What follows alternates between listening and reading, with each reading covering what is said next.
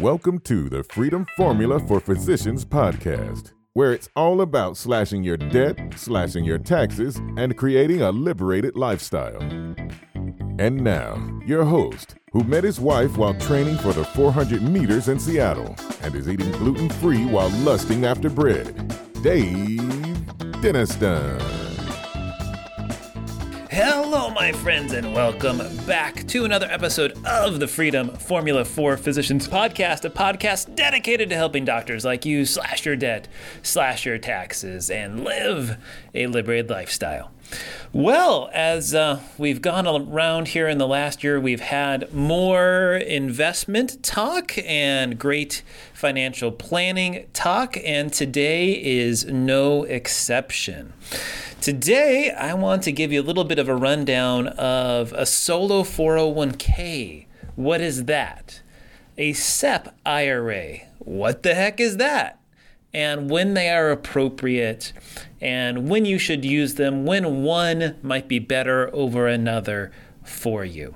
So, let me um, first lay out for you kind of the the retirement plans. All right, there are two different types of retirement plans. There are defined contribution plans. In that umbrella, which is where we're focusing today, is 401ks, IRAs, uh, SEP IRAs, 457 deferred compensation plans, 403bs if you're working for a nonprofit, most of these are all driven by employee contribution as well as perhaps some employer contribution, but mostly on the employees. It is defined by the contribution.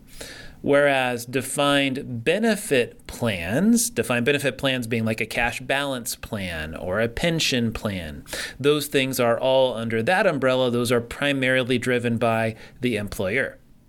Now, Today, we're talking about the solo 401k versus the SEP, both defined contribution plans. When might you want to think about these things? When should you be considering even whether either might be a good fit for you.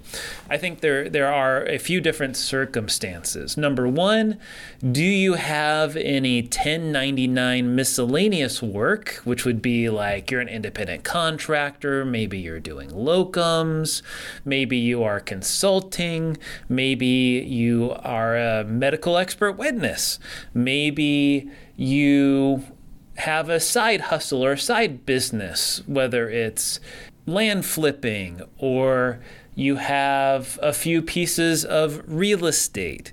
All of those things where you are working in a business, where you are earning uh, money from the time that you work, can all be great candidates for a solo 401k or SEP IRA. Now, where you don't apply for these things, a solo 401k can only be done for someone that they are working by themselves or it's a husband and wife team. Now, what I mean by that is that maybe you're an independent contractor and you have a business essentially. Maybe it's not even titled, maybe it's just in your name as a sole proprietor that you have expenses, you have revenue that run through that business, but it's only the two of you. Now, let's say that maybe you have an employee or two. Maybe you have a kid as an employee that you're paying W 2 wages to, or you have an intern that you're paying W 2 wages to. Now you are no longer eligible for the solo 401k. So that can eliminate it when you have employees. Instead, you could do a traditional 401k with a third party administrator. So you can still do the 401k world, but for today's podcast, we're, we're focusing on a solo 401k. Now, a SEP IRA, in comparison, there is no limit on employees. You can have employees that participate in the plan. So it doesn't matter if your kid is an employee or not. Now, just to take a step back for a moment, the reason we're, we're participating in these things is because we are looking for making a contribution into a plan to get a tax deduction now or put away money that's going to be tax deferred because you could do a Roth solo 401k for example. So it doesn't have to be pre-tax money, it could be after tax money that comes out completely tax-free in retirement. And so you are a good fit for one of these plans. Again, to reiterate, you have 1099 income, you have your own business. Solo 401k, not a good fit if you have employees. SEP IRA could be good in either situation. Now, let's take the example of someone who is a medical expert witness. They get hired by lawyers, they get paid 1099, and they have a business which has income and revenue, but they are the only employee. Maybe the wife helps out a little bit or something like that. So, in this scenario, one of the questions we want to ask ourselves is how are they structured? Are they a subchapter S corporation or are they a independent contractor or a uh, LLC that's a member only LLC. And so these differences become really important in knowing which of these two plans are best for you. Let's say, for example, you have a um, $100,000 income year. All right, let's talk about that. $100,000 income from your business. Let's say you're a sole proprietor in this particular case.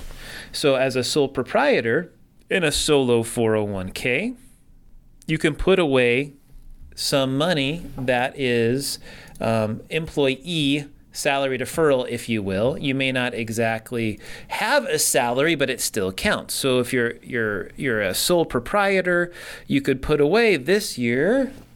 The number is, I believe, twenty-two thousand $500 if you are under 50 or if you are over 50 50 or over it's an additional 7500 so 30,000 bucks could be salary deferral all right? Plus with the solo 401k you could do an additional 25% of those profits or your W 2 wages if you're paying yourself W 2.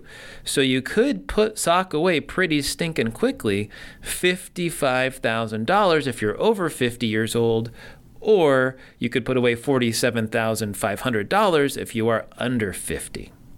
Let's take a look at another example. What if you have a subchapter S corporation? And being a medical expert witness is the only thing you do.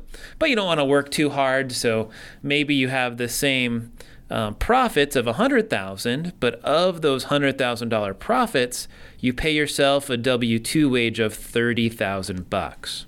Now, the solo 401k, you could still do $30,000 plus you could do 25% of your W2 wages. 7,500 bucks. So it's a total of 37,500. All right, so you can see the difference between a sole proprietor and an S corp is a big difference here. A total of maybe 10 to $18,000 difference between whether you're an S corp or sole proprietor.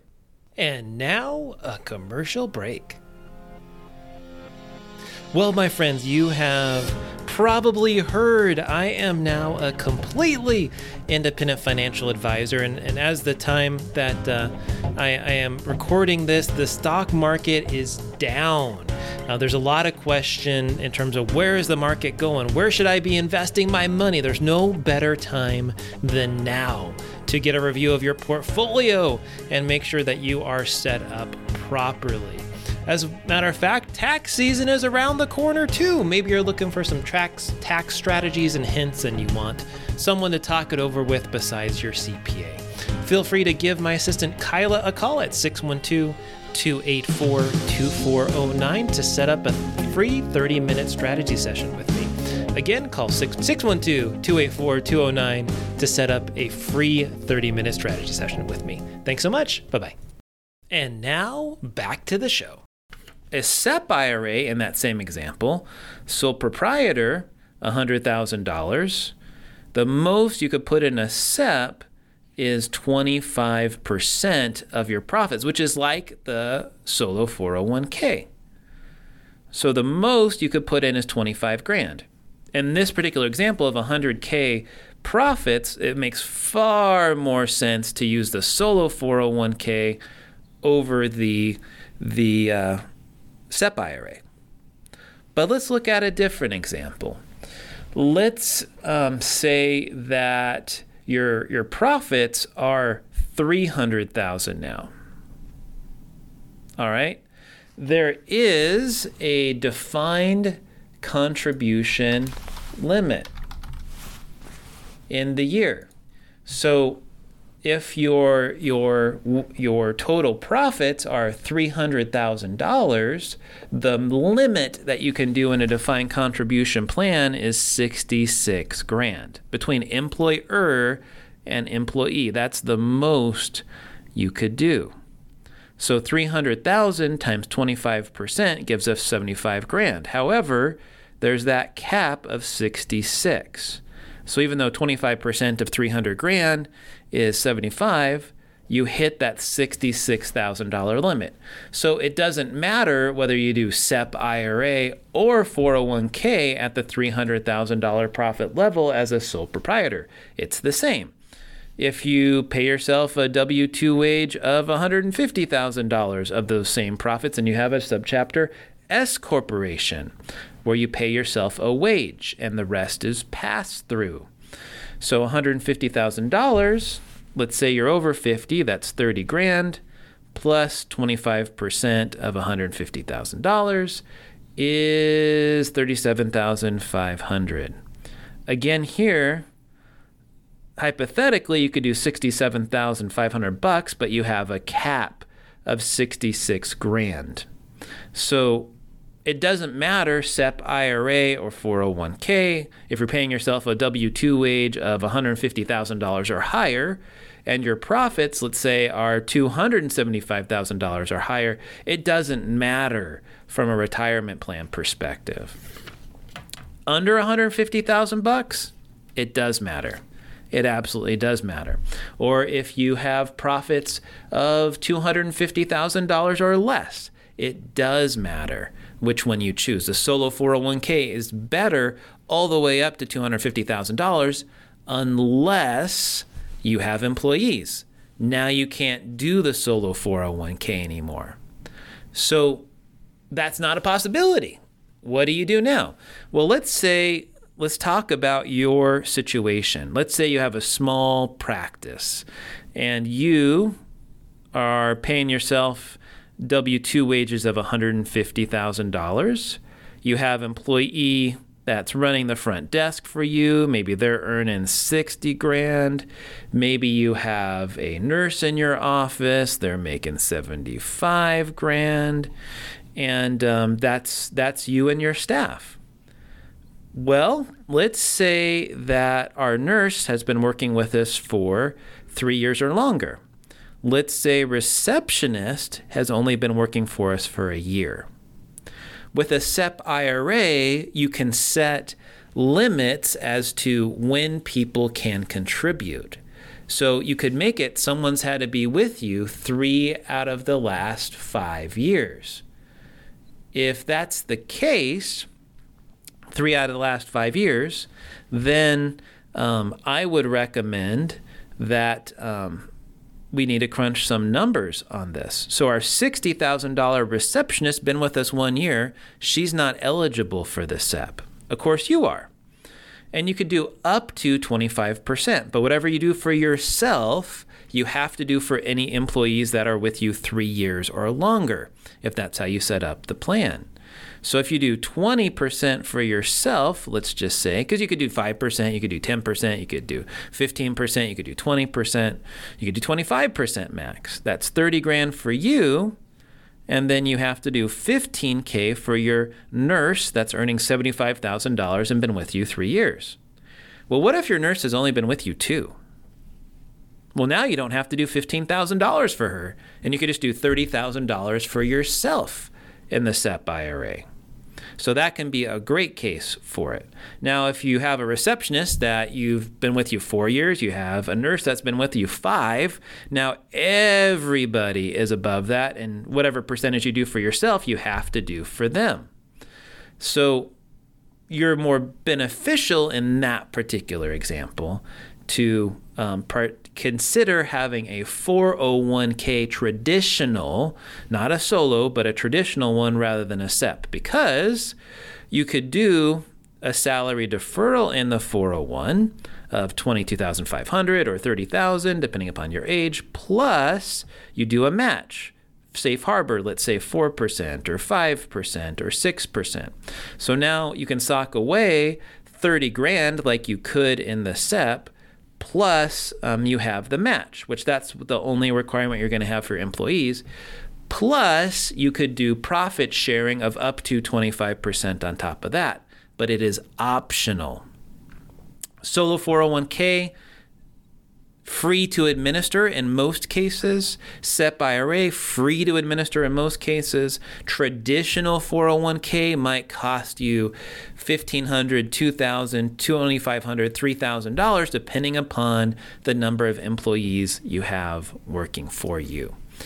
So, my friends, there are my thoughts on SEP IRA versus solo 401k.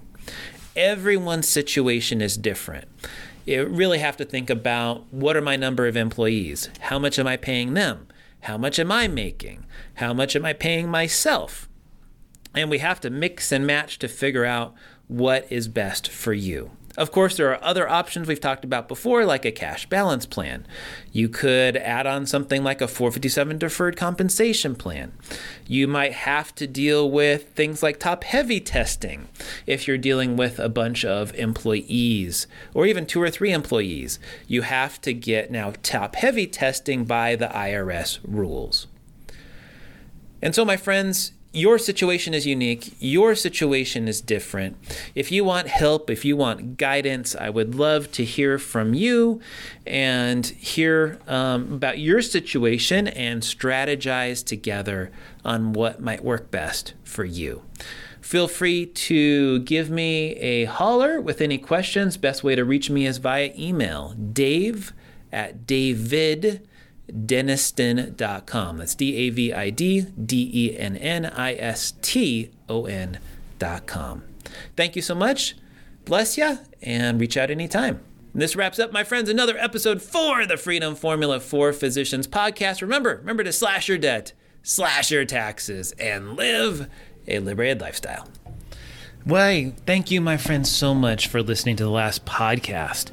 I am pleased to announce that I am now a completely independent financial advisor, where to the point now I can really integrate my financial planning practice with this podcast. If you might be looking for help, if you have found any of our information here interesting or relevant and you're looking for a second opinion, I am making myself available for 30 minute strategy sessions. And if you want to arrange a time to meet with me to discuss your situation and see if we might be a good fit for one another, I'd like you to call our office and speak with Kyla.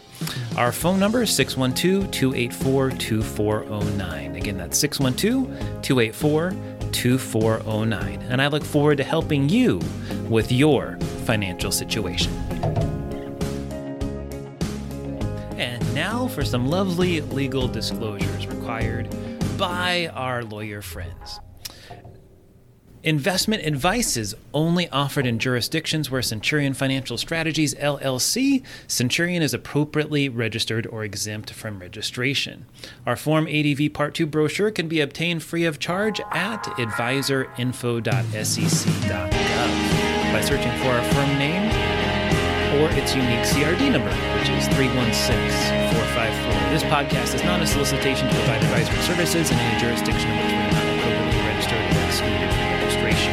The information, statements, and opinions contained in this podcast have been obtained from or are based on information obtained from sources which we believe to be reliable, but we do not warrant or guarantee the timeliness or accuracy of such information. This podcast is intended for informational purposes only and should not be construed as personalized investment, tax, or legal advice. Opinions expressed by any guest are their own opinions and do not necessarily reflect the firm's views. You should carefully consider your own financial circumstances and needs prior to making any investment in securities or purchasing any insurance products. As always, past performance is not indicative of future results. Investing in securities or really anything else involves the risk of loss. If by some chance in this particular podcast I mentioned insurance products, insurance products are backed by the financial strength and claims paying ability of an issuing insurance company. They may be subject to restrictions, limitations, and early withdrawal fees which vary by issuer. You should always consider the charges, risks, expenses, and investment objective of any insurance products before entering a contract. And that, my friends, wraps it up. Wish you all the best. Feel free to contact us with any info at www.daviddenniston.com. Thank you so much and have a good one. Bye bye.